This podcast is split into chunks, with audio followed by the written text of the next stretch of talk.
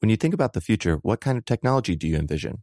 Whatever the future holds, artificial intelligence will undoubtedly be at the heart of it all. Join Graham Klass as he hosts season two of Technically Speaking, an Intel podcast, and hear from the minds transforming healthcare, retail, entertainment, personal computing, and more with the help of AI. Tune in every other Tuesday and explore the latest technology that's changing our world today and creating a more accessible tomorrow. Listen to Technically Speaking, an Intel podcast on the iHeartRadio app, Apple Podcasts, or wherever you get your podcasts.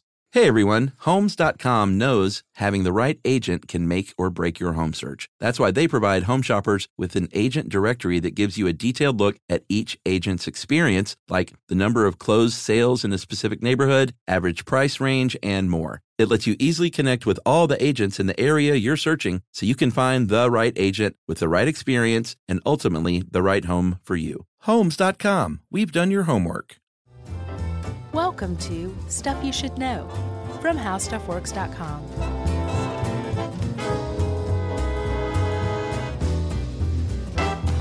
Hey, and welcome to the podcast. I'm Josh Clark, and there's Charles W. Chuck Bryant, and Jerry's over there, so that makes this stuff you should know. Hi. How you feeling? Kind of upbeat, positive? Well, I will say that this uh, topic, I felt like I was having a panic attack while researching and reading this stuff. Me too. Like I noticed, I was, I felt like I couldn't breathe at some points. Yeah, it was, uh, and we covered a little bit of this in Worst Ways to Die Uh huh. many years ago. Yeah. But boy, oh boy, drowning is no picnic. No, it's not. And uh, one of the things that I'd always heard about drowning is that like it was actually a very peaceful experience. I don't think that's the case. Yeah, I don't. I don't, like. Obviously, no one can say for certain, but it doesn't seem to be no um, at all, and it seems to be like actually not a good way to go. Well, act- I mean, you probably could if you, um, and this is a, this is giving something away early, but one of the possible outcomes, aside from death and morbidity, which is you develop an injury or disability because of uh, what happened, is Aren't Aren't you on record for hating that word? morbidity. Yeah. I don't know. I don't like it. All right, well, my apologies. Go ahead. Uh, and no morbidity. So you could ask someone who suffered drowning with no morbidity, like, was it peaceful? And they'll probably be like, nope. Well, that's where I got that from. Was you know online if you go and you got to take it all with a grain of salt because there's plenty of fourteen year olds who like to just make stuff up. Sure. but there are you know threads on Reddit and other other places that basically are are supposedly people who have survived drowning. And I didn't find any that were like it was actually very peaceful. My brain flooded with endorphins, and I was ready to go into the light. Mm-hmm. Instead, it was more like you know, I saw one that said it burned like lava. Yeah. Which I mean, if you think about it, uh, you know, if you've ever had something go down the wrong pipe or whatever, think Sure. about how much that hurts your chest.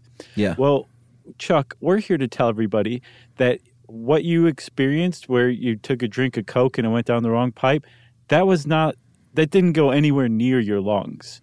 right. That was the least of what can happen to you. And that was, it just hit your epiglottis, which is that flap that converts your trachea into your um, esophagus, right? yeah, that flap that's like, sometimes I want to work and sometimes I want to scare you to death. Right. But zero, zero Coke went into your lungs No. when that happened. That that so imagine how bad that is.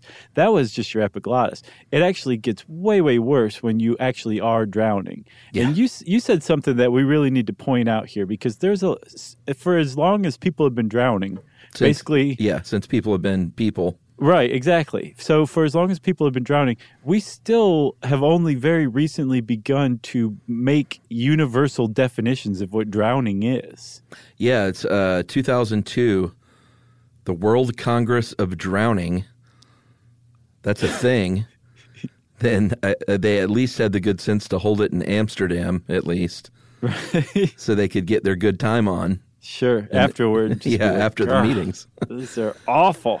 But what they did there was uh, they decided, hey, we need to really uh, codify this because 350,000 people a year die, and it's the third most common cause of accidental death around the world.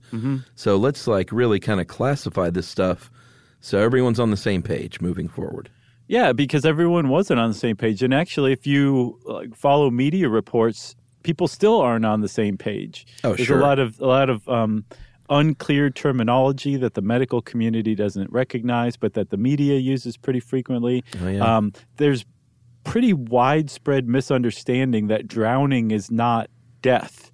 It's a way you can die, but it's actually a specific type of injury that starts with your epiglottis, as we'll see, um, or your larynx. I'm sorry, but it's it's it's like a, a, a injury that can happen to you that you can die from, but you can actually have drowned and survived. Yeah, that's you know, that's very misleading because that's the the actual definition. But in in everyday parlance, if you say, you know, I went to the pool last weekend and my child drowned, and someone said, "Oh my God," you know, oh no, no, they're fine. Right. Like, it's not. It's not a very fair thing to say to to a friend. No, it's not. But if you're following the definition of the 2002 World Congress of Drowning, that would be the right thing for you to say. Yeah, but that, that kind of pedantry in just everyday conversation, you should lead by saying, I had a close call. Mm-hmm. My child technically drowned according to the World Congress of Drowning. Right. And they're, then push they're, they're doing fine. push the glasses up your nose Right. as you're saying it. Like, exactly. So um, I gave away a little bit here. With drowning, the whole process starts when water or liquid comes in contact with your larynx, your voice box. That something, as far as human evolution goes, something about that flips your reptilian brain out, Yeah. and your your your motor takes over like your motor instincts take over and there's very little you can do from that point on as far as conscious thought and movement Yeah, I mean, we'll we'll get to that last part later, but um, you're totally right, man. Like your body is trying to do one thing, and that is survive this experience. Um, and like I said, we'll get in a little more of, of what drowning looks like. But during drowning, you're right that that first contact with water in the larynx, you have that gasp initially, and then you you are in charge uh, for a short time because you try and hold your breath voluntarily, but then your larynx just starts spasming, and hy, uh, hy, hypoxemia, hypoxemia, hypoxemia, Hy- hypoxemia. Hypoxemia i'll bet. Hypoxemia, no. Hypoxemia. Hypoxemia. That's what I said, right? oh my god hypoxemia It's funny. I looked up a bunch of word pronunciations today, but that one, I just flew right by it. i'll tell you when i've got down is uh quinceanera Yeah, that's that's next. right How about hypoxemia? sure Basically, what that is is dre- decreased levels of oxygen in your bloodstream. So your body's trying to fight that. Right. So your larynx, whether you like it or not, your larynx has closed. You're not breathing. You're holding your breath because your larynx is trying to prevent liquid from going into your lungs, mm-hmm. right? And so as this is going on, you're losing oxygen concentration in your lungs. You're having a buildup of CO2. Mm-hmm. And then, and I got this from a reference to a passage from the book The Perfect Storm. Okay. But supposedly, studies have shown that after about 87 seconds, your your body says, "Okay, to hell with this. Um, I'm I can't spasm any longer. I'm going to try to take a breath." right. If you happen to be underwater, then you've just taken in water Right. and now a whole different set of events is happening right so you're already starting to um, to to become sluggish to lose consciousness a little bit from that lack of oxygen because you haven't been breathing for say the last almost minute and a half but now you've taken in water onto your lungs and and like i said this this changes things and it makes it way way worse Well, yeah, and before that even happens, your body becomes something called acidotic. well, how would you pronounce that? uh that I, I would probably that way Yeah, i would I actually l- listen to that one. It's a- okay what is it it's acidotic. oh it is Yeah, I actually probably would have made it a long O. yeah. No long O apparently. Okay, well, thanks for going the extra mile on that one. At le- yeah, le- I had to make up for the last one. um, but that's basically when, like, if that happens, it can disrupt the electrical, your your your wiring to your heart, and you could go into cardiac arrest, and that's sort of near the beginning of this process. Right. So just uh, just bookmark that, everybody, because all of this is happening before your larynx stops spasming and you open up your airway and take a deep breath. And then you're you if you happen to be underwater or your mouth is just below water level, then you've just taken in a bunch of water in your lungs. Yeah, not good.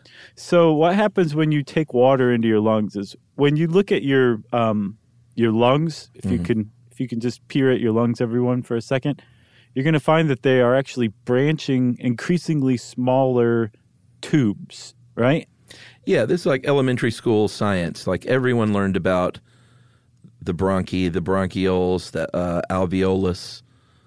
That was all kind of elementary school stuff. Right. So the point is that the in the alveolus or the alveoli, the little tiny air sacs where you exchange uh, oxygen and carbon dioxide with the capillaries that bring blood to your lungs, there's a little something called a surfactant, and it's this chemical coating around your little tiny air sacs that allow them to open and close, which pumps the oxygen and carbon dioxide in and out. Right? It allows for gas exchange. Yeah, it's a very key part of the whole system of, of staying alive. Yeah, because if your surfactant isn't working, then that alveoli can't or alveolus can't open or close, and so you're not breathing because that's really where the rubber meets the road when you breathe.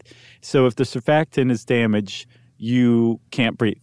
And when you take water into your lungs, it goes to the end to those air sacs, and it, depending on the type of water, it messes with the surfactant one way or another, and all of a sudden now you are not exchanging um, oxygen and carbon dioxide, which you weren't doing very well already for the last minute and a half.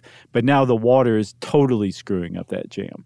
Well, yeah, in the case of freshwater, and this is something I didn't know, it is different depending on saltwater or freshwater. But freshwater, if you're in a swimming pool or a lake or something, it actually destroys that surfactant and the alveoli collapse and Right. are just kind of destroyed. Uh, in saltwater, uh, it actually doesn't destroy the surfactant, but it washes it away, which to me is sort of Right. like splitting hairs. Yeah. it, it it makes the surfactant um, it, it doesn't work anymore, no matter which way you slice it. Right, exactly. And so there's um, a couple of different, uh, uh, two real differences between taking in fresh water and taking in salt water in your lungs. Because fresh water bears a pretty strong resemblance to the water in your body and specifically in your blood. Yeah, When that water enters your lungs, it actually passes very easily from your lungs into your bloodstream. And so what happens is the the dilution, the concentration of water in your blood, um, it becomes overrun with water to where you end up. I, I saw apparently one World War II study found that um, people's blood or animals' blood, which I hate to think of how they found this out, oh, you know how they found that out. but animals' blood within three minutes had an equal part of water and blood, or whatever is not water in the blood, within three minutes, which is way more of a dilution than we normally have.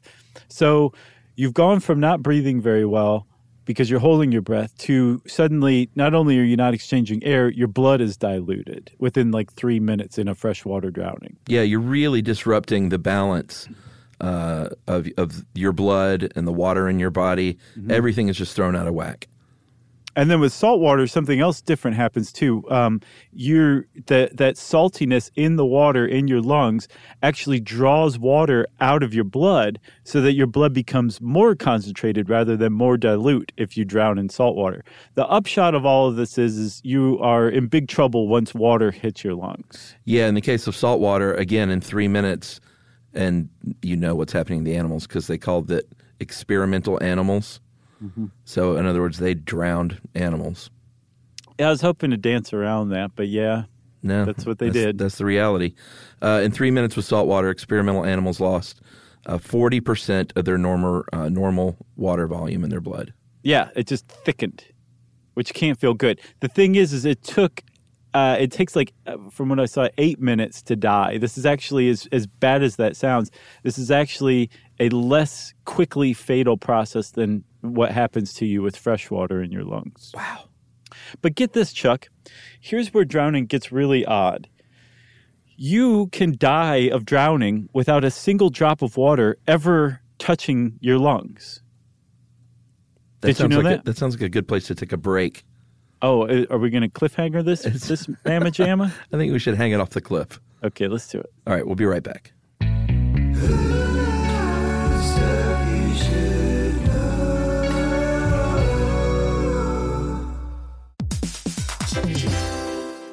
All right, game off. Let's pause here to talk more about Monopoly Go. Because in Monopoly Go, you can team up with your friends for timed tournaments where you work together to build up each other's boards. It's very nice. That's right. And the more you win together, the more awesome prizes you unlock. And there's so much to get. I'm talking about unique stickers that you can trade with friends to complete albums for big prizes, cool new playing pieces to travel the boards with, or hilarious emojis for taunting friends when you smash their buildings or heist their vaults. Plus, Monopoly Go feels new and exciting every day with constantly changing tournaments and challenges, like digging for treasure or a robot pachinko machine. And there's always new timed events that help you win big, like massive multipliers for everything you win or rent frenzies. That's right. There's always something fun to discover in Monopoly Go. So get off the bench and go download it now for free on Google Play or the App Store. Game on. Today's episode is brought to you by Altoids because let's face it, unraveling the mysteries of the universe is tough work. But with Altoids, your breath will be stronger than a black hole's gravitational pull, more intense than an alien abduction, and more reliable than your phone's battery during a podcast marathon. When it comes to needing intense freshness, Altoids have you covered. Altoids are stronger than your favorite conspiracy theory, more intense than the latest true crime docuseries, and more reliable than a Bigfoot sighting. They're not just mints, they're curiously strong mints. Find Altoids in the checkout aisle. Grab your tin today.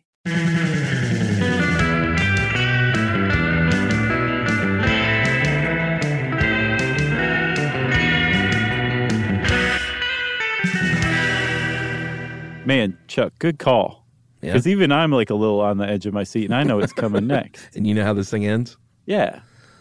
Uh, yeah, well, you're exactly right. You don't have to, uh, like, th- that can happen, but to drown and die, you don't need to be the, the TV or movie drowning where you're where you're floating in the water, you're fully submerged. Right. You went down with the ship or something like that. Yeah, I mean, there's they used to call it dry drowning, and in the media they still call it dry drowning. Uh, it was coined in the 1970s, but those are drowning deaths in which the larynx spasmed from exposure to water, but they died from uh, asphyxiation. No water entered the lungs. Right. And it's very, it makes sense to call it dry drowning, but the CDC and everyone else basically said this, this, it's just drowning. Right. It's drowning. Just because there's not water in your lungs doesn't mean you didn't drown. Right, because whether it's the water in your lungs or the um, the fact that you haven't been breathing, you're dying from asphyxiation, and it's a water related asphyxiation, right? Correct. But it doesn't have to be water in your lungs. But that happens to something like ten to twenty percent of people who um, who die of drowning. Yeah. they they don't have any any water in their lungs whatsoever. They just they die before their larynx stops spasming. Yeah, and there's there have been some really sad cases. This one that's referenced in the article you sent uh, just last year in 2017, a four year old boy in Texas was knocked over by a wave, uh, just playing out in the ocean, like knee deep in water. Uh, his head did go under for a few seconds, but dad brings him out of the water. The kid recovers. He gets smacked on the butt and goes off and plays, and everything seems fine. Right. Uh, over the next few days, he um, they think he has a stomach flu. He complains of a pain in his shoulder, uh, and the parents did not get him to the doctor fast enough, and he died in his sleep. And then doctors found a very small amount of water in his lungs. Yeah, apparently it doesn't take much. Something like um, the m- most drowning victims have something like four cc's per kilogram of water in their lungs. So if you're a kid who weighs 50 pounds, that's three ounces of water, Yeah, right? To die from that, right? But the the thing that scared everybody, scared the bejesus out of parents everywhere about this poor kid named Frankie Delgado. Um, he died. He, like days after he Yeah. had his drowning incident, right? No mm-hmm. one knew that could happen. And this is one of the ways the media is not helping things. They call this dry drowning too. right. That was never even called dry drowning. This one's called secondary drowning. But again, if you go to like the CDC or the World Health Organization, they're like those those don't exist. Stop calling them that. It's it's drowning, and you can actually die of drowning days afterward. But the thing that was really misreported about Frankie Delgado and then other kids like him is that it gives the impression that, you know, dad picked him up, spanked him on the bottom, and he went along his way and he was totally fine, then all of a sudden drops dead three days later. Right. That's not how it works. You, you the kid starts their health starts to decline and usually in cases where this is happening where it's like a delayed drowning death um, they their health declines very obviously within two or three hours of the incident. And it's really bad. It's like they become sluggish because they're becoming hypoxic. Um, they uh, throw up a lot. They vomit a lot. They might defecate themselves. Um, they they just their behavior changes. It's very obvious that something's very wrong with them. But the problem is, is most parents don't say, "Oh yeah, my kid took in some water in Yeah, the pool exactly. a day before." Yeah. And they don't think to to they just think like Frankie Delgado's parents did that it's a stomach bug or something like that when in fact they're actually dying from drowning right in front of their very eyes. Yeah, it's like the the head injury that you die of a week later, um, because of whatever some kind of internal hemorrhaging that you don't even know is going on. Right. Yeah, it is uh, very much like that. Liam Neeson's wife, right? Yes, right. His, uh, his, she died in like a ski accident, right? Yeah, Natasha Richardson, and I I didn't look it up, but I know it was it was not that day. Oh, I didn't know that. I don't know how many days later it was, but same kind of thing where um, there's a there's something going on in the body because of an incident that you don't realize is going on. And in uh, in this kid's case, I think his uh, he had edema, right? His lung tissue started um, swelling. Right, it swelled and it could no longer like it collapsed. The little alveoli collapsed. The, the gas exchange wasn't going on, and so he had a decrease in oxygen and an increase in CO two, and Yeah. that's what you ultimately die from from drowning, right? Right, but you can also uh, get injured. Um, brain damage is usually the major complication if you don't die from drowning. Um, you can have that tissue damage in your lungs. You can get pneumonia uh, or something called ARDS, acute respiratory distress syndrome. Right. And there's also usually a co well not usually, but it frequently there's a comorbidity with a drowning, um, which is like a head or neck injury, a spinal injury. Uh, if you dive into the shallow end of the pool and you break your neck, Right. you're going to start drowning like immediately because Yeah. you just lost consciousness and you're underwater. Ugh. Um, so the, there's as we'll see in talking about treating drowning, you want to you want to be aware that there's a good possibility that the person's neck is not quite right. yeah. Um, so here's one other thing that I knew before, but I had learned at one point, and it really opened my eyes. Every every representation of drowning I've ever seen in any movie, on every TV show, in every book, in every song about drowning, they're they it, they got it wrong. It's just wrong. It doesn't look anything like what we've all been led to believe it looks like or sounds like. Well, yeah, I mean, th- that is true if you are actually drowning. Uh, but what you're talking about that you usually see in the movies, if they end up getting pulled out of water and they're fine, is just called aquatic distress. So when you're splashing around and yelling, you aren't drowning at that point. No, you're you could call it pre-drowning. Yeah, it's But- aquatic distress. That means you're you can't swim, you're panicking, and you feel like I'm in big trouble. So you're waving your arms and screaming. When you actually start drowning, uh, this guy named Francesco A. Pia, he's a PhD. He defined what's called the instinctive drowning response, which is nothing like you see in the movies. It's very quiet, Right. And your body, like we mentioned earlier, your body's instinct kicks into gear, and it's not trying to wave for help or yell. It's just trying to survive and get another breath and keep that face above water. Right. It's it's uh, like all hands are on deck to keep your you upright in the water. That's the whole Literally, all hands are on deck if the deck is the water. right. You know? Yeah. No, it's true. That's why I said it. So the thing is, though, Chuck, with that aquatic distress thing, it doesn't always precede drowning. So much so that drowning can come on without aquatic distress. Oh yeah. And people are so conditioned to think of drowning as aquatic distress or vice versa that there's this is about the most heartbreaking thing I've ever heard. There are kids who will drown, a substantial amount of kids who drown, drown within 25 yards of a parent or whoever is supposed to be watching them. And a, a significant portion of those kids drown with the parent or or supervising adult actually watching them drown and not realizing what they're seeing because it doesn't look like what they think drowning looks like. Yeah, 10%. I wouldn't overstate it, but yeah, 10% of the parents actually watch this happening. Right. So this is this is what drowning looks like, right?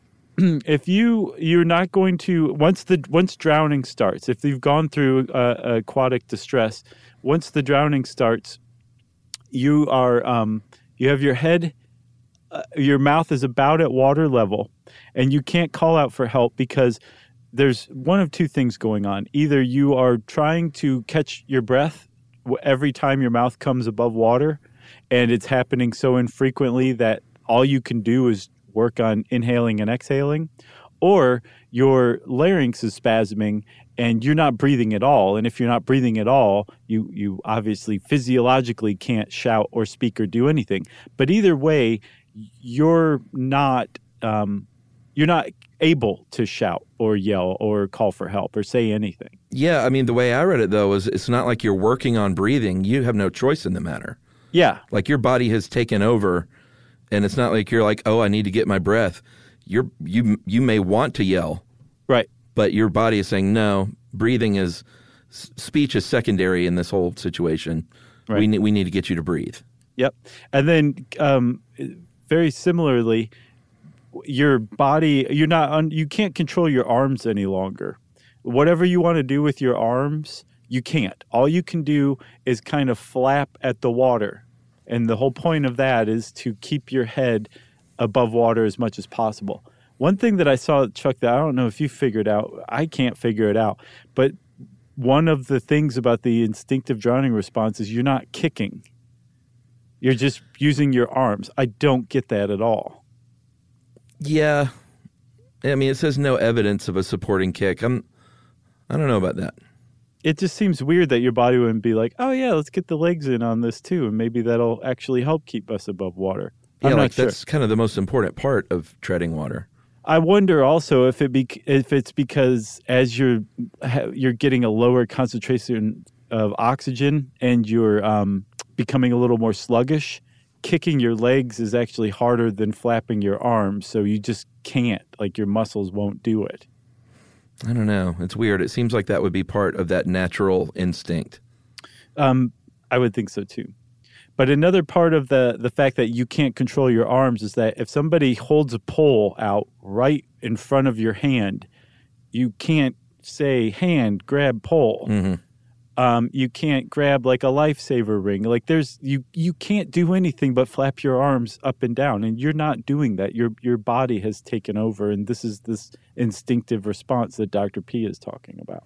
Yeah, and when they say you're not using your legs, that you're completely vertical in water, um, I don't know. That's the part that doesn't make sense to me. You can still be vertical in water, and like you know, treading water and kicking. Yeah, I, I don't understand it either. Yeah, maybe someone can uh, fill us in on that one. So um, this this whole instinctive drowning response, supposedly the the most people can last between 20 and 60 seconds of doing this basically bobbing and using every bit of your strength to to get your mouth above water mm. but eventually you start to lose that battle and your mouth comes above water less and less frequently and then eventually you you are submerged and if you are if you see somebody whose head is low in the water and they um, their mouth is is at water level and their eyes are closed or they're just kind of blank and glassy or their hair is over their eyes you're looking at a drowning person and you want to help them. Yeah i thought that hair over the eyes was interesting because there must be just an immediate response when you get out of the water to wipe the hair from your eyes. Mm-hmm. think about how annoying it is. Yeah that's got to be it. So if you see someone come out like uh, the creature of the Black Lagoon, that's not a good sign. Yep. If they're gasping and they're doing this, that's another one too. If they're trying to swim but they're not actually moving anywhere really, or if they're trying to roll over on their back and they're unsuccessful, these are all signs of drowning. Yeah, I mean, I was a lifeguard for a few years, and it's. Um, I think you're, and they tell you in class, you know, that you're used to the movies, and um, you got to really keep your eyes out. You can't just be flirting with the girls, Oh yeah. uh, waiting for someone to yell and scream because they're kicking in, in, in aquatic distress. Right. Uh, you have to keep your eyes peeled. A good lifeguard is very vigilant. Well, I remember hearing that that like you know when they interview most lifeguards about you know somebody who drowned in their pool, they're like I I had no idea they they were there a second and then they were gone and I didn't even notice it didn't make a sound. You know. Yeah. So yeah, you just hit the nail on the head. Whether you're a lifeguard or whether you're a uh, mom or dad or a au pair or whoever, um, your focus has to be on the person in the pool that you're you're in charge of. Should we take a break? Yeah, let's. All right, we'll come back and we'll talk about what to do and how to treat a drowning victim if you are so unlucky.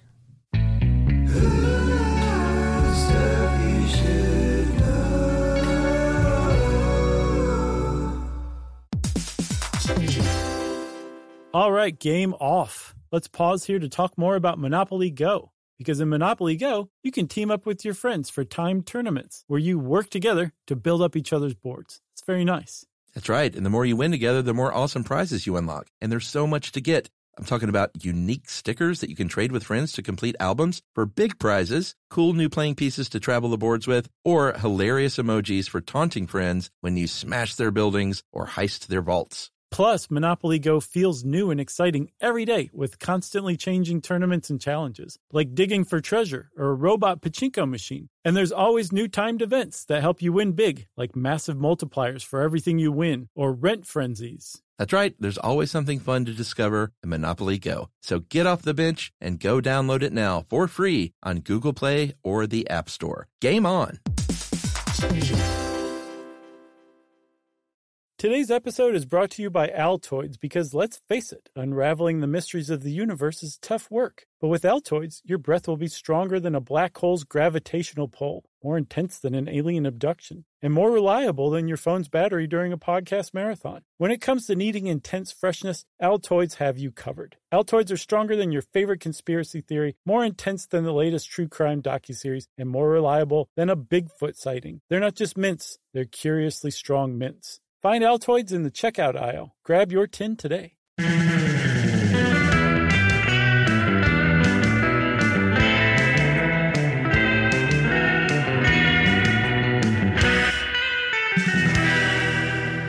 All right. So let's say someone has drowned.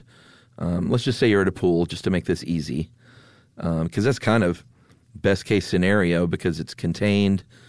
There is usually some sort of rescue equipment on hand. Um, it's not like you're on the beach and you're like, I need a defibrillator. Yeah. But most pools have this kind of stuff now. Plus, you can also see the bottom. There's not usually like an underwater hazard or anything Sure. like that. It is about a best case scenario, yeah. So the uh, AHA, the American Heart Association, said that um, if possible, like if you're not by yourself, do the do the the common sense thing, which is to send one person for help or to call nine one one. These days, with phones everywhere, it's it's I'm sure increased response times. But uh, and if you have a defibrillator, go get that thing, or have you know have your have your buddy do it. Bring it to the victim's side. Um, assess the situation. Uh, like, are they breathing? Do they have a pulse? Uh, and this is one of the few situations they point out where, because I know we covered CPR and the hands only CPR is kind of what's recommended now, but that is not the case with drowning. No, apparently you still want to do mouth to mouth, is how I took that, right? Yeah, I think so. Which has never made sense to me because if you're blowing into somebody's mouth, aren't you blowing carbon dioxide into their body? What's the point of that? Is it just to get the, the lungs opening and closing? I don't know, maybe. I've never understood that. Yeah, because I don't think it's. I think that's the the case. Like, it's not saying your body needs CO two. I think it's Right. your lungs need to be expanding and contracting. Gotcha. It's been a while though since I lifeguarded. Yeah, but I mean, it, and it used to be like, yeah, you do chest compressions and then mouth to mouth, and then they said no, just do chest compressions. So I was surprised to see that with drowning, they're like, do both. Right. They're back with that. And then also, don't forget, while you're doing all this, keep in mind that the person's neck might need to be supported or kept at a certain straight angle um, because they may have injured themselves. That may have caused the drowning to begin with. Yeah, like if they dove in or, or whatever. Right. So if they're breathing, but they're not awake, then roll them over on their side because, you know, they might vomit and, and asphyxiate that way, which, um, you know, the way Bon Scott went out. And I believe some other rock stars have gone out that way. John Bonham, Janis Joplin. Oh, did they all uh, asphyxiate from vomit? Yeah. Um, What a way Irving. Berlin. Really? No. I don't know. I was just trying to think of musician least likely to asphyxiate on his own vomit. Oh, well, I think that's uh, Benny Goodman. Yeah, yeah, yeah. Although he partied. Did he? No, I'm just being contrary. Okay. we have to lighten this thing up a little bit, right? I know it's it's hard. Looking for jokes in here. It's tough. So uh, let's see. You got somebody who's breathing but but unconscious. Roll them on their side. Mhm. Uh, somebody who's not breathing and doesn't have a pulse. You do CPR. Mhm. You want the um, the EMS to get there as fast as possible. But CPR for you know whether it's a heart attack or whether it's a drowning, if you can do CPR, you can prolong the amount of time it takes for the EMS to get there. You're just staving off like irreversible damage by by doing at the very least chest compressions. Yeah, absolutely. So one thing that um, I did not know that I ran across Chuck is there's actually a tremendous amount of racial disparities when it comes to drowning. Um, there are far greater numbers of um, African Americans, and this is the U.S. strictly African Americans, and then Native Americans and Alaskan Natives who drown compared to white kids. And depending on the venue and the age group, it can actually get shocking how how great the difference is. Yeah, between uh, the age range of 11 to 12 years old, um, African Americans drown in swimming pools 10 times the rate of white kids. Ten times. And this is something I did know because the pool I lifeguarded, uh, where I lifeguarded for three years, was uh, majority African American kids. And they, you know, we got not special training, but we got, um, we were told that by the lifeguard company. Like it was a huge lifeguard company that supplied lifeguards all over the city. Like taxis. Yeah, exactly. So at my pool and, and pools like that, they, you know, we had little breakout sessions for us. We were like, hey, listen, it is a systemic thing in this country where little black kids don't learn how to swim as often. And, you know, the CDC has done studies, and there's a professor in Montana named Jeff uh, Wiltse who wrote Contested Waters, colon, a social history of swimming pools in America. And it all makes perfect sense because of discrimination and segregation.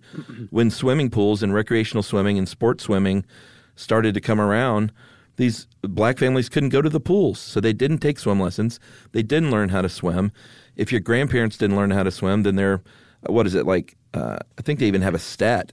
Yeah. You have a 13% chance to take swimming lessons and learn how to swim uh, if your parents uh, did not. Only a 13% chance. Right. So it's just passed down.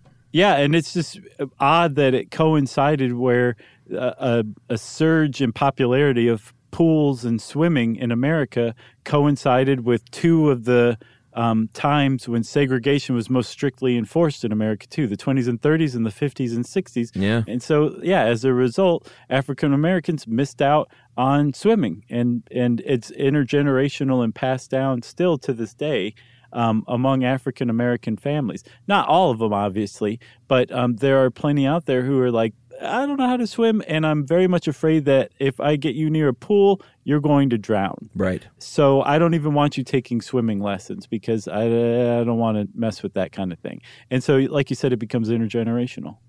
Yeah, and there are plenty of programs now, thankfully. Uh, and even when I was lifeguarding, you know, a thousand years ago, um, plenty of programs to try and give uh, reduced rate or free swimming lessons in communities like that, and basically get every get everyone trained up.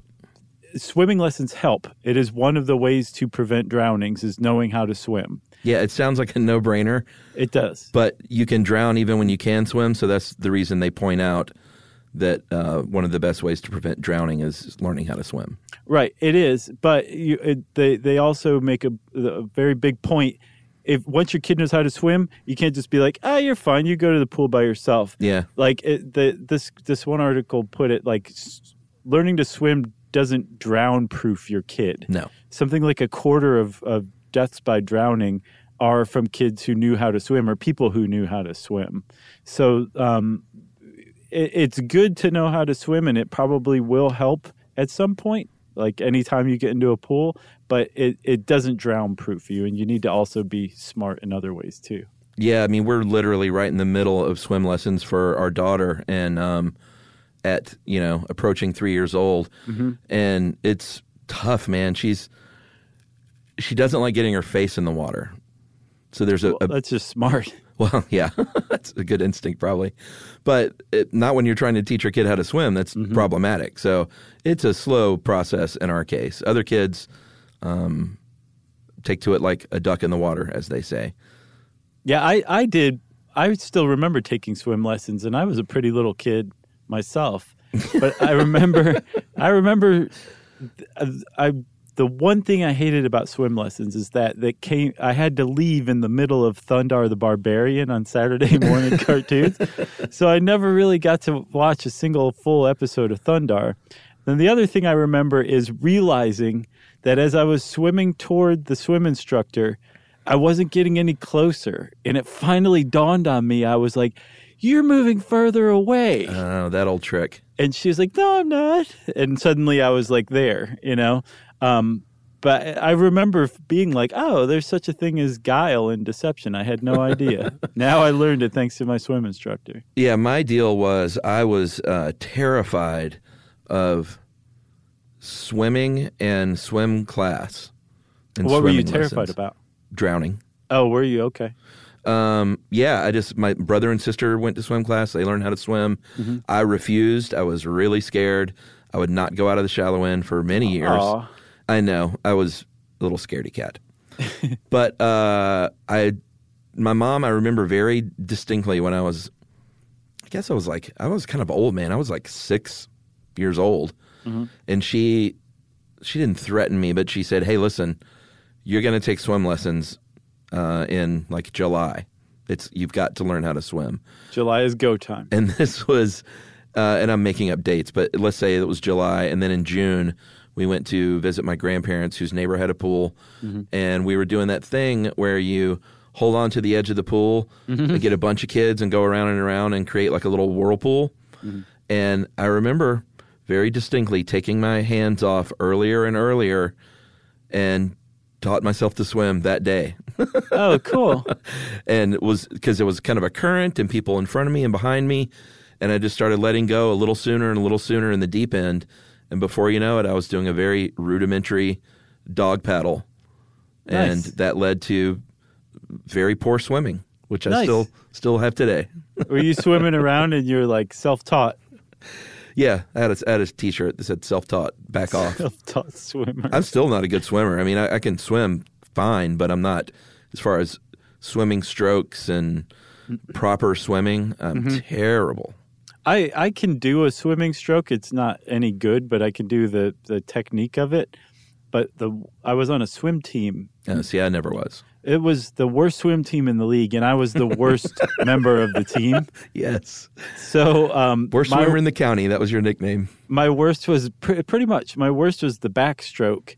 And um, the the coaches would always put me in a backstroke and be like, "Please don't! Like, why are you doing this?" And now, as a grown up, I know because they were just like, "We're losing anyway. We're going to watch Josh do the backstroke."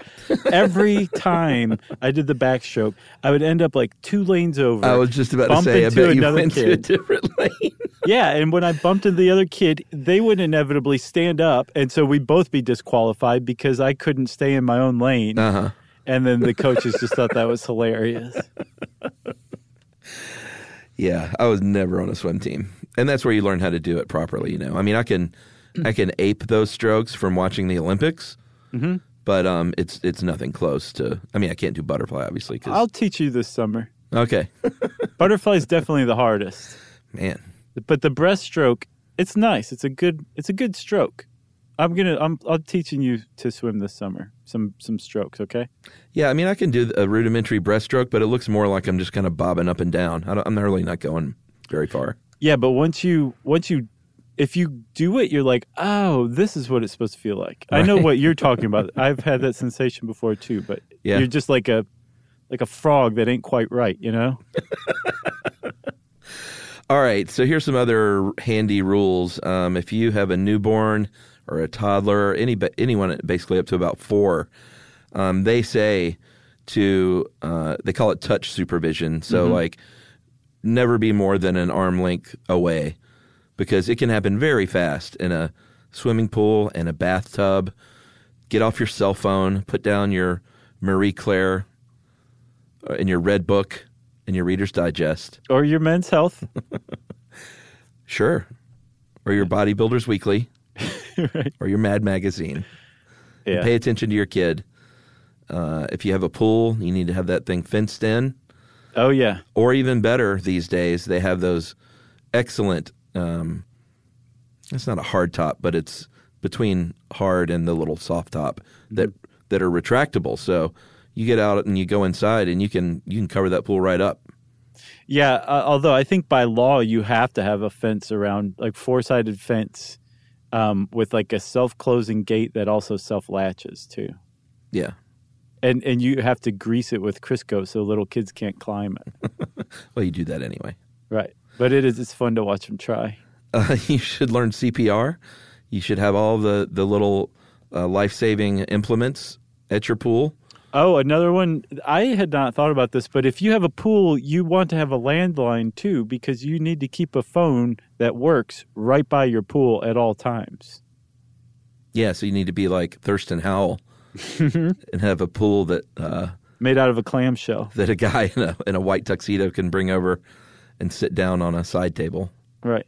Or like uh, Hunter Thompson at the Beverly Hills Hotel. Well, I need to bring up Hunter Thompson at some point in this episode. Duh.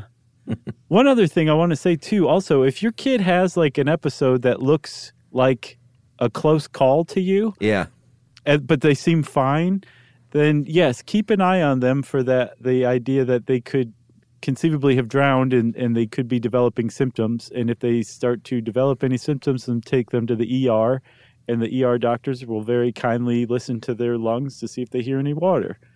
Easy peasy, right? Mhm. At the same time, don't freak out. Like if your kid just coughs and sputters a little bit and they're fine and they don't develop any symptoms at all, they're fine, most likely, right? But it, it does pay to be vigilant and it, it's it is better safe than sorry. Just don't be terrified if your your kid, you know, as long as they didn't have anything that you could be like, that was kind of a, a drowning episode that just happened. Um, you, you're probably in the clear. Yeah. It's it's a rare case that kid in Texas, uh, but because it does happen, keep an eye out for sure. On the other hand, though, the media like talking about this stuff supposedly has saved at least one other kid's life um, from the publicity that went Oh, wow. around that case. The, the it happened to another kid later on, and the parents had heard about this and took their kid into the ER and saved saved her life, I believe. Well, there you have it. Um, you also don't necessarily just drown in a pool either. No, I mean this stuff is horrifying. The thought of an infant drowning in a dog water bowl is a nightmare scenario.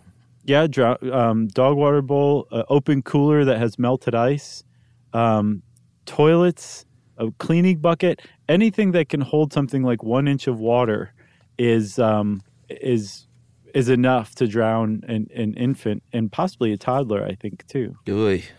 Um, cars, people drown in cars as well. Yeah. Uh, bathtubs are actually another one. So get this, man.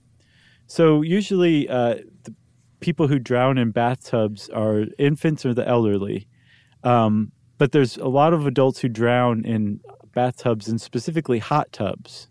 Did you know about this? Well, I mean, yeah. You, you get a little drunk. You stand up too fast, and you're dizzy from the temperature. Mm-hmm. It's not good. It's not a good combo.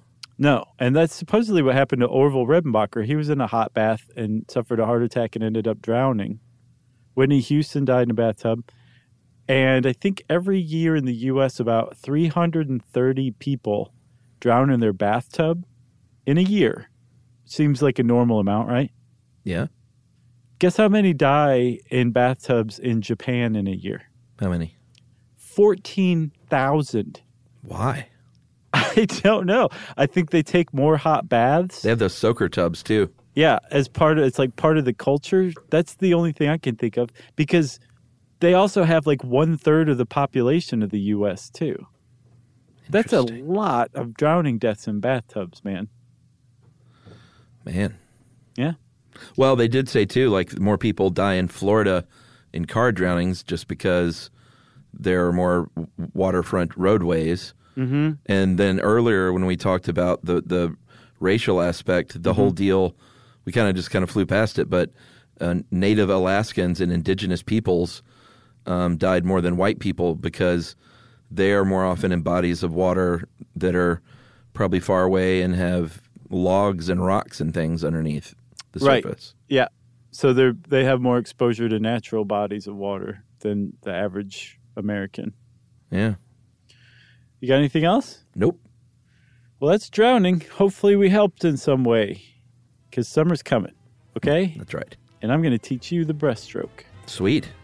Uh, if you want to know more about drowning, you can type that sad, sad word into the search bar at How Stuff Works, and it'll bring up something. Uh, and since I said that, it's time for listener mail. I'm going to call this first thing I just pulled up on my phone right here. Look at that. Nice. Uh, but it's about the Steve Miller Band and Peaches. Remember in the emojis episode? Uh, one of us, probably you. I didn't say Steve Miller. I said Allman Brothers. Oh. Well, he said someone mentioned the line from Steve Miller Band. I really uh, like your peaches. I want to shake your tree. Did one of us not mention that? No, this person is out of their mind. Well, he has an email regardless. And Okay, we, let's hear it. We all love the Steve Miller Band. Uh, now, this story is probably not true, but I want you to believe it. Uh, back in college, when my youngest daughter was born, I was driving a delivery truck for a small auto parts company. I worked with this old guy, and he was probably like 42. Uh, and his stories, uh, I worked with this old guy. He's probably like 42. That's me talking. okay. So one time he told me that he worked in this auto shop years ago, and it was owned by this husband and wife, uh, and he had played bass for a little while in the Steve Miller Band, and her name was Peaches, his wife. So the story was that the line uh, from Steve Miller, "Really like your peaches, want to shake your tree," was Steve Miller taunting his own bass player. Mean. He says, I don't know if this is true, but the story's like, uh, it rang true enough. So I like to think that somewhere there's a couple that owns an auto part, uh, parts store in Arizona and uh, to stick it to Steve Miller. Who doesn't want to stick it to Steve Miller, you know? And that's from Jared. Dude, I was in a uh, the local market near my house about a year ago. and Buying some artisan tonic. my uh, no uh, and my buddy chris cox who you know who plays bass in my band we were he happened to be in there we were kind of talking about music His wife's name is Peaches, too. no it's not Ah. um, we were talking about music and this guy who looked like uh, like an old southern rocker came up and he was like you guys in a band we were like, yeah and he was like me too it's like oh yeah and he went, i'm the flute player in the marshall tucker band No. and i was like whoa Wow. Like if Marshall Tucker Band is known for one thing, it's the flute. Like for Yeah. real. What's the, uh, what's, name off a couple of their fluty songs. Well, Heard It in Love Song, Can't Be Wrong. That one has that famous flute part. What? No? No. You know that song. Sure, but I can't think of the flute part. Oh, I mean, it's the, the whole intro. Do do do do do do do do do do do do do do do. That's all flute. Oh, I, I guess I never realized that. Anyway, a bunch of their songs have the flute, and he is, granted, he was not the original flautist. Uh, he's one of these, you know, Marshall Tucker Band's one of those deals where Sure. it's like two original members. They've had 20, 20 flute players. like the Temptations or something. Yeah, but I was still impressed. I was like, man, that's that's amazing. that is impressive. And then like Anchorman, he whipped one out of his sleeve right there in the store. kicked some candles off of tables and went to town. Yeah, I'd say Marshall Tucker Band is second only to Jethro Tull for flute uh, innovation. okay, that's who I'm thinking of. They did like uh, Aqua Long. Hey, Hey, how about that? we just came full circle. All right, let's just end it. If you want to get in touch with Chuck and me and Jerry, you can tweet to us. I'm at Josh um, Clark and at SYSK Podcast, and Chuck is at Movie Crush. Um, Chuck's on Facebook at facebook.com slash Charles W. Chuck Bryant and at slash Stuff You Should Know. You can send us an email to stuffpodcast at howstuffworks.com. And as always, join us at our home on the web, stuffyoushouldknow.com.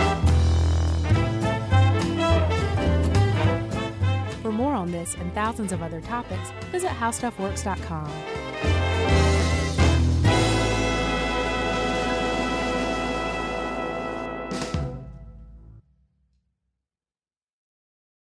Hey, if you haven't heard of Visible, well, now you have. They're the wireless carrier that's making wireless visible. It's in the name. Switch to Visible, the wireless company that makes wireless visible. Get a one line plan with unlimited 5G data powered by Verizon as low as $25 a month every month, taxes and fees included. Use promo code STUFF20 to receive $20 off your first month for listening to this podcast. Switch now at visible.com. For data management practices and additional terms, visit visible.com. The visible monthly rate is $25 per month. Hey, everybody, if you've been looking for love at first sight, it's closer than you think. It can be found at your local shelter. So, this June 7th to June 9th, join the Pedigree Adoption Drive, and the Pedigree brand will reimburse your dog adoption fees nationwide. Pedigree knows that bringing a dog into your home not only opens their heart, it can open yours too. Visit pedigree.com slash adoption dash drive to learn more and see full terms and conditions.